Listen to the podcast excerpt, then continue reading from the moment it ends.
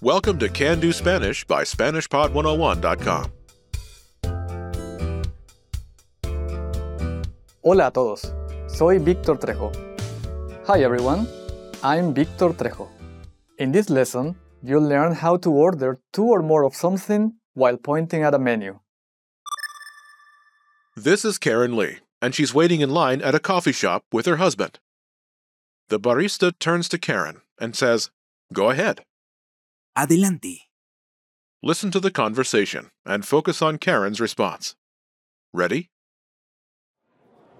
Adelante. Dos órdenes de esto, por favor. Once more with the English translation. Adelante. Go ahead. Dos órdenes de esto, por favor. Two orders of this, please.